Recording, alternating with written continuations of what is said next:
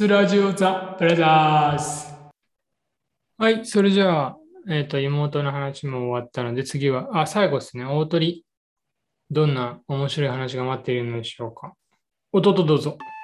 はい。じゃあ、僕の、何でしたっけ、題名は、好きなこと。で、まあ、一番初めに好きなものっていうので、うん。ゲームっていう風に話はしたんですけども、うん何のゲームなんだったっけ？まあ、ゲームは僕、今やってるのはずっとやってるのはオンラインゲーム。MMORPG をやってて、まあ、それも好きなんですけど、まあ、もう一個というか別に好きなものがあって、それがまあ、アニメ。アニメも結構見ることが多いです。うん。はいで、そう、どのアニ、どういうアニメ見るかっていうと、僕が結構見るのが、えっ、と、近未来 SF。近未来 SF アニメっていうのが好きで、で、代表的なやつで言えば、光学機動隊っていうアニメがあるんですよ。まあ、これはもう一応シリーズ全部見てるかな。映画とかも含めて全部見てる。うん、もので、です。え、広角機動隊さ、うん。俺見たことあるけどさ、妹は見たことある？ないです。あじゃあ、妹に分かるようにちょっと説明しないと。いやーなんかね、あのアニメを説明するのは難しいんだけど、うん設定は、うん。そのまあ近未来、近未来で、イメージはマトリックスの世界。マトリックスって見たことある、いや、もうあの、有名なシーンしかわからない。ああ、あの避けるシーン、ねうんうんうんうん。うん。まあ、あのシーンはあんまり重要じゃないな、話の中でね、実はあんまり重要じゃないんだけど、まあ、あの、人間がロボット化してる、ロボット化がすごく進んでる世界で、でそのロボット化、そうそう、人間のロボット化っていうのはすごい進んでて、うん。でそれの一番進んだ、一番っていうか進んでるのが脳なの、脳。うん。の、そう、脳をネットにつなげるっていうの、それを電脳っていうんだけうんども、うん、それがめちゃくちゃ進んでる世の中の話。うん、どういうこと？脳を脳をうん、ネットにそうつなげるっていうのは、うん、だから自分が、脳に何今かコードを刺すってこそうそうそうそう、首の後ろになんかケーブルみたいのがあって、うん。それを端末につなげると、その情報が手に入ったりとか、うん。なんまあね、あれね、難しいんだよな、説明するの。で、僕が好きなのはね、そういう細かいとこじゃなくて、なんか近未来の、例えば乗り物とか、うんそういう話とか。で、基本的に人間はみんな電脳化っていうのをしてて、脳みそ以外は全部ロボットみたいな感じなのかな。皮膚とかも？皮膚とかも、だから、うん、いや、あの、あのアニメね、ちょっと難しいわ、するの。やばい、いきなりハードルぶつかってるよ。そうそうそう、これは難しいっすわ。うんまあ、その、技術がめちゃくちゃ発展してる時の話を見るのが結構好きなんですよ。うん発展してるっていうか、でもそれ想像の世界だよね。そうそうそう、想像の世界なんだけど、もしこうなったらっていうところだよね。そうそう、この作品ってめちゃくちゃ古い古いの？検索中、今。作がめちゃくちゃ古くて、いや、えお前ーっと、あの、弟が脳にさ、脳をさ、うんネットに接続すれば、もうすぐピュッて見れるし。脳をうん本当に接続すれば？俺 そんなこと言ってなかった、さっき。そうそうそうそうそう。だから脳に、だからもう難しいっすよ、説明が。でもこれ一番初めにアニメ化されたのが1995年やば。公開されたらしくて、なんかその時のなんていうのかな、技術がうん。ありえそうっていうか、今後未来でこうなるんだろうっていうのが、もうその時代の時に、この原作者の人は考えちゃってるのよ。うん原作はいくいつなの？原作はね、ちょっと待ってくださいね。いつですか？1991年ですね。すごいね、91年だよ。91年。91年。俺、平成始まってすぐぐらいあか。まだ。一応平成だけど、何歳だ ?3 歳ぐらいか。うん。うん。その時にもうなんか今、まあ今の本当に2000 2021年の本当にもうあと20年、30年先のような話をこの原作の人は考えてて、まああのこれね、見てください。説明無理なんで、せ見てください。うん。はい。で、僕がこのアニメで好きなのが、まあ、2つほどあって、1つはバトーっていう、えーっと、キャラクターが出てきて、馬頭観音？バトー観音のバトーかちょっとわからないんですけど、まあ、外人なんでカタカナでバトーというキャラクターが出てくると。うん。で、主人公の名前は草薙素子っていう女の人なんですけど、それの、まあ、お供でいつもいるおじさん。その人がめちゃくちゃ、なんていうか、男気あふれるっていうか、うん。すごい兄貴肌というか、めちゃくちゃかっこいいんですよね。うん。で、このアニメ好きな人の中で、まあ、派閥じゃないですけど、分かれるのが、まずその主人公の草草薙素子が好きで見てる人が結構多いと思います。まあ、他のキャラもみんな個性的で、あの、好きな人いると思うんですけど、その中で僕はバットっていう人がめっちゃかっこよくて、でその人のなんかアナザーストーリーみたいなやつもあって、それが映画化されてて、それとかも好きですし、あともう一個好きなキャラが、えっとね、立ちコマっていう、その AI が出てくる。AI。うん、AI。人間は人間でいて、人間は人間でいて、AI もいる。うん。で、立ちコマっていうのを、ネットで調べて。ボロボットってこと？そうそうそう、ロボットなんだけど、まあ、基本は、えっ、と、戦闘、戦闘機？戦闘機って言うと飛行機みたいになっちゃうんだけど、なんか雲型の戦車。で、雲、雲ってどっちクラウドの？雲？違う、あの。虫の雲、虫の雲みたいな形をした機械、ロボットなんだけど、ピストルとか、うん。あのグレネードとかを積んだ、まあ、戦闘機器ではあるんだよね。うん。で、AI を積んでるんで、自分でいろいろ考えて、戦いの方法とかを考えたり、うん。人間とコミュニケーションを取って、お前はそっちに行けって言ったら、行きますとか言って行くんだけど、まあそれが、あの、戦闘マシーンに、なのにめちゃくちゃ可愛い。うんうん、可愛いの。で、そのバトがすごく可愛がってて、うん、その二人のなんか話とかもすごくいいので、あの見てください。見てください。あの、騙されたと思って見てください。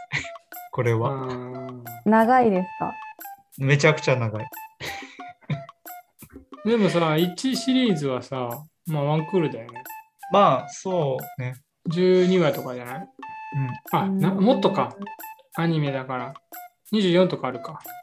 うん。一作目はそれぐらいあったかもしれない。一作目もあった SC1 か。は多分、そのぐらいあるよね。リーグとかもあるのかな。めちゃ長い。まあ全部見たらめちゃ長い。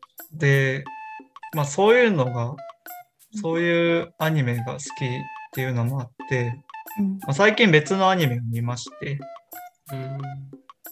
これまた新しいアニメで、うん。ビビー、ビビーっていうアニメを見たんですうん VIVI。よ。VIVY でビビー。うんうん知らない。僕もこれ Amazon プライムで見つけて、うん見れるんですけど、全話。まあ、うん主人公、その世界だと AI っていうのは、なんかあまりいっぱい命令を上げちゃうとうまく作動しない。だから AI には一個だけ使命と呼ばれる指示をする。あなたは家の掃除をしてください。あなたは交番の前に立って人の案内をしてくださいっていう使命を一個ずつロボットに AI に与える。うん。そうすることでうまく世界が稼働してるっていう世の中なんですけど、その主人公、女の子、うん。うんまあ、ディーバって呼ばれる女の子なんですけど、その子は歌を歌ってみんなを幸せにしなさいという指示を受けてる。うん。そういう女の子の話。うん。うんで、ど あの遊園地みたいなところの一角で歌を歌ってる女の子のもとに、ある時、まあ、ある熊が来るんですね。熊？のぬいぐるみ。急に熊ようんああぬいそう、ぐるみ熊のぬいぐるみが来て、え、え、その誰か入ってる誰かが入ってる。別の AI が入ってて、のああ。で、私は世界を救うためにここに来ましたっていう。未来から来ましたっていう。うん。で、未来で何があるから救わないといけないかっていうと、AI と人間の戦争が起こっちゃうと。ああ、ターミネーター。それの意味合いが、そうそう、ターミネーターにちょっと近い。うんそれが AI が発達しすぎて、人間を殺した方がいいっていう風に判断をしちゃった。うん世の中ターミネーターだね。そうそうそうそう。そう、まさにターミネーター。それを止めるために未来から過去、今に来て、そのディーバという女の子と一緒に、お前は世界を救いなさいというふうに指示を受けて、うんし使命を受けてやってくる熊がいて、うん。その二人で世界を救うって話なんですけど、シュワルツェネッカーってことだ。そうそうそうそう。ワルツネッカーっていうことか。うん。そうそうそうそう。でも、誰かを追ってくるとかじゃなくて、何をするかっていうと、その100年先で戦争が起こるんだけども、その間に、その戦争が起こるまでの分岐点がある。うん。その分岐点のあることを起こさせるなっていうことがあって、うん。その分岐点がなんかなかなかなんかありそうっていうか、えっとね、1個目が、その AI を、まあ、これはだあんまネタバレにならない。AI を推進してる人うん。が死ぬことによってうん。AI の発展がすごく進んじゃう。逆に？逆に。その人をうん。痛む気持ちで、その AI をう良くしましょうと。AI に人気を持たせましょうみたいな話をする。ん。うん。うんまあ、名前をつけましょうか。それを唱えたまんま死んじゃったから、その人の願いを叶えてあげようってことで、すごく進歩しちゃう。うん。うん。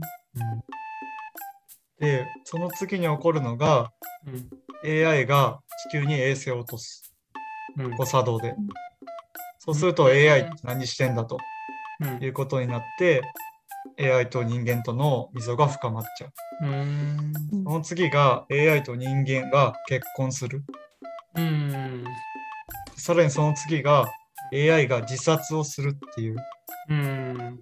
いろんなこの分岐点があって、そこをやめさせましょうっていうのを、その二人、クマとディーバっていう歌を使命に持ってる女の子が変えていくっていう物語なんだけど、あの、めちゃくちゃとは言わないけど、面白くて、アニメとかでたまにある、ちょっと目離すと話ついていけなる系、なく、なけなくる、ついていけなくなる系のアニメなんで、まあなんか片手間では見れない。ああ、がっつりなんんかそうそう、ちゃんと見ないと見れない。っていうのも面白くて、あともう一個話したいのはね、うん。ね確かね、イブっていう名前のうん。映画があるんです。うん。イブっていう名前の映画ああ、があってなんかそれ知っ、てるかも。そうそう、それも Amazon プライムで見れるのかな。女の子のやつじゃない？そうそうそう、女の子がいる。で、主人公は男の人なんだけど、うん。初めての、その、人型アンドロイドを作りましょうっていう話。うん大元の話はね。これネタバレしたらやばいやつじゃない？確か。うん。いやいや、そこまではしないでしょ。ああ、なんか俺見たことあるかもしれない。うん。忘れちゃった。それで AI を作るってなった時に、うん。その主人公はなんか普通の AI を使っても面白くないからちょっとひねった AI を作りたいなって話をするんだよね。うんそのひねった AI って何？みたいな話でいやそれはわかんないんだけどって思って街をプラプラしてたらなんか公園で遊んでる子供たちが目につく。で遊んでるなってパーって見てたら車から覗いてたんだけどなんか坂足が上を向いてこうちょちょろちょろちょろって自分の目の前を歩いていくのが見える。あれなんだって思って、パッて見たら女の子。うんで、なんて面白いことをしてるんだってその主人公は思うよね。他の子たちは公園で子供らしいことをしてる中で、ちょっと変わったことをした子供がいると。ちょっとこの子のデータを AI に入れてみたら面白いんじゃないかなって思って、その子と協力して AI を作っていくっていう映画うんなんですね。うん それもなんかまあ、やっぱ近未来系が僕好きなんで、僕は面白かったですね、見てて。イブじゃないな、名前。なんか出てこない。これイブじゃないんだ。なんだっけなイブ。イブ？出てきた？なんだっけな？メアリーだっなんだっけな。あ、イブじゃ出出てこないな。けちょっとまたじゃあ調べて、はい。あれしましょう。近未来ね。なんかそうです AI ってさ、なんだっけ、アーティ、アーティ、なんとかインテリジェンスだよね。読めないんだけど、これが。アーティフィシャル、アーティフィシャルインテリジェンスだっああ、アーティフィシャルインテリジェンス。アーティフィシャルインテリジェンス。うんけ人工知能。うんうんうんだからその、今 AI っていうのが出てきて2つの意味で使われたんだけど、なんか人型ロボットうんのことは Android ってうんうん言ったりするよね、確か。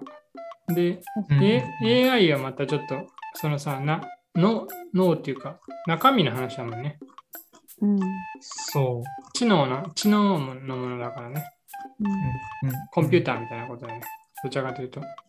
で、そのさ、さっきのさ、俺も広角機動隊すごい好きなんだけどさ、広角機動隊の面白いところはさ、その、さっき脳がでネットにつながるみたいな話してたけどさ、うんそれでさ、もうさ、あれになっちゃうのよね。体でさ、生身の部分がなくなっちゃうってことだよね。そうそうそうそうそう。脳すらも、その、光学機動隊の中では擬態化ってんだけど、もう脳すらアンドロイドになっちゃうわけよね。うーんで、それってな人間なのどうなのみたいな話なんだよね。うんうーん。で、またその話がまためちゃめちゃ、あれは2だっけ？出てくるのは。スタンダーロンコンプレックスのあの、笑い男じゃないやつ。男は1じゃんね。笑い男2は、あの、剣を使うやつね。チーザ。違うな。リゼ。違うな。それは東京クールだ。まあまあ、それが、それは俺はすごい、かんなんかすごい深い、深いなと思ったけど、そのさ、電脳化をさ、今さ、あの、イーロン・マスクってさっきもさ、出てきたけどさ、テスラの、うん。さっきっていうか、前々回の話の時に、テスラの自動運転の車の話が出てきたけど、あそこの、まあ、社長、社長じゃないか、まあ、リーダーみたいな人が、イーロン・マスクって人がいるんだけど、その人がなんかやろうとしてるんだよね。うん。脳の情報を電子化するみたいな。だからもうなんか、SF って言われてたのがもうすでに SF じゃないっていう。ねまだできないんだけどね。うん理論上は可能らしいけど。うんなんか一部分を、脳の一部分を、あれ電気信号でしょ、脳って。でそれを一部分を機械に変えるだけで、じゃあ人間はどうなるかって言ったら、別に変わらない何も。なんだって、理論的には。だから一部分変えても変わらないんだったら、全部変えてもいけるんじゃないかっていう理論なんだって。でその理論自体は正しいんだけど、それをいざ実行できないじゃん。脳をさ、脳の一部をさ、変えるなんて。だからまだその実用段階っていうか、まあそういう、そういう段階には行ってないみたいなんだけど、理論上はできるらしいよ。やばいよね。うん。なんかその広角機動隊でさ、その笑い男っていう第 1, シリーズみたいなのがあるんだけど、それって、あれなのさ、あの、視界とかハックされるのさ、自分が見てるところの一部分が見えなくなったりするのさ、モザイクかかったり。あれすごいよね。それ考えたらすごいと思って。だ今フィルタリングとかかけかけれるじゃん、親が。ペアリングコントロールとかで。で、こういうもの見せたくないとかさ、うんうんしてネットから情報を遮断するわけだね、それって。うんでも脳がさ、ネットにつながってるからさ、うんその敵からさ、そういうことがされるわけ。そうそうそう。そうすると自分が見えない。相手、自分が相手は見えないし、そうそうそうそうそうそう。うん、すごいと思って。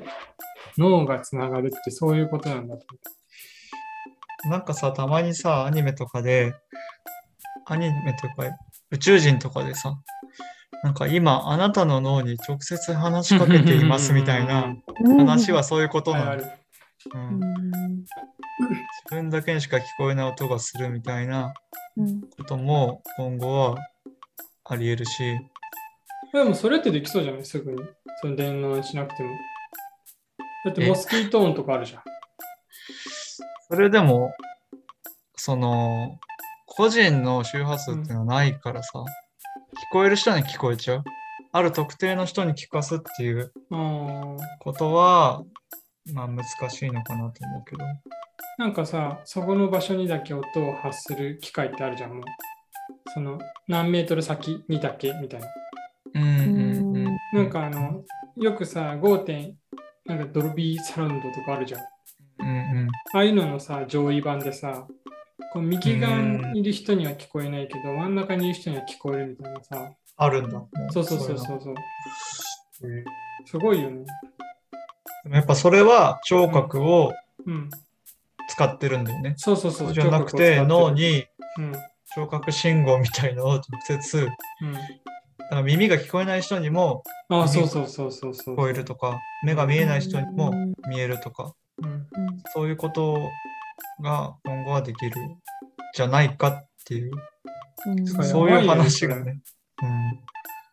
だって山中先生のさ iPS 細胞でさ目が見えない人のさ角膜をさうんうんするって言ってるけどさその必要がなくなるわけでしょ？なんか見なくていいというかね、見れる？別のインターフェース、えっ、となんて言えばいいのかな？そのな、うん、バトーだよね。バトーにすればいいね。そうだそうそうそう。からカメラ。をさ顔の前にカメラつけといてその情報をうん脳に送れれると、ば見れるんだからさ。そうそうそう、見れるっていう、一応ね、理論上は見れるっていう。それやばいよね。それすごいことだよね。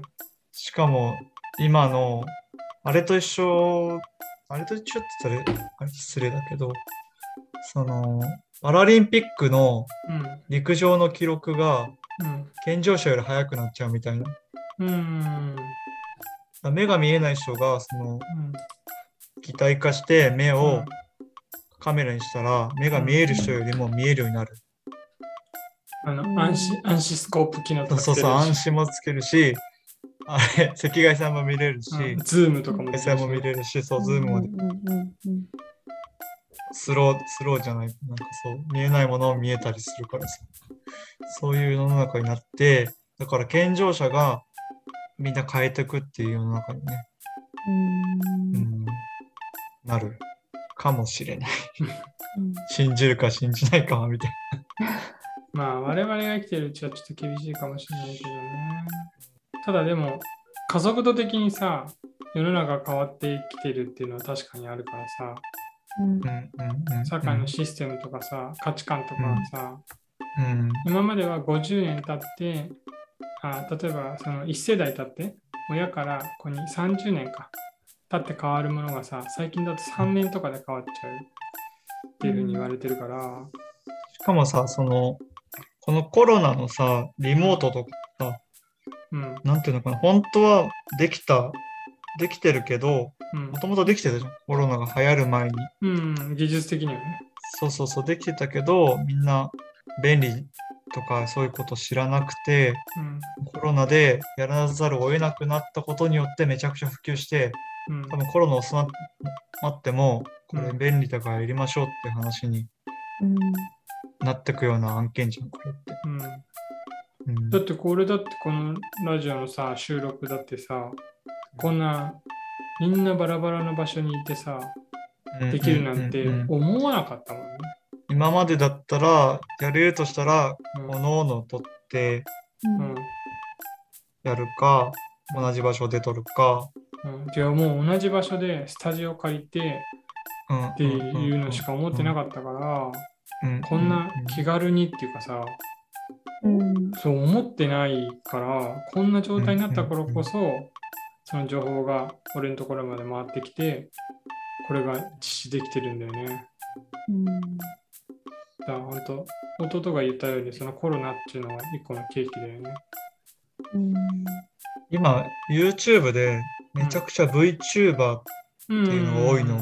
うん。知ってる、あれめちゃくちゃ最近増えたのね。本当にここ1年とか2年とか。うんうんまあ、テレビでちょくちょく出始めてたで、うん民放ではあんまり出てなかったのかな。けど、うんそこでなんか流行って、もう本当に普通の人がやってる。うん YouTube 見ると。技術的にできるんだ、簡単に。と思う。その自分のキャラクターみたいのを設定して、うん。それを自分にこう重ねて、うん。自分が首を横にかしいたら、そいつも一緒に動くみたういな。そういうアニメーションの、なんかもうそういうセットみたいなのがあるじゃない？でこの前 コンビニ行ったら、うん。その、あの、ジャンプとか、うんファミ通とか置いてある中に、うん。VTuber っていう 雑誌があって、えー。うんえ、そこまで来たかと思って、うん、そういう時代になったみたいですね。うん。うん、なんかいつの間にかすごくガラッと変わった感じかな。うん。だからそれでさ、それで顔ば見バレっていうか顔バレもしない。そうそうそう、顔バレもしないしうん。けど、なんか自分がやってる感は、うん。そうそうそうそうそう、できるし。うん。あの、あっちゃんがさ、中田うん、大、中田敦彦うん、がさ、その VTuber やるってやったけどさ、あ、ダメだっつってさ、すぐやめてた。うん。どういう理由で、の、わかんない。伝わんないんじゃない？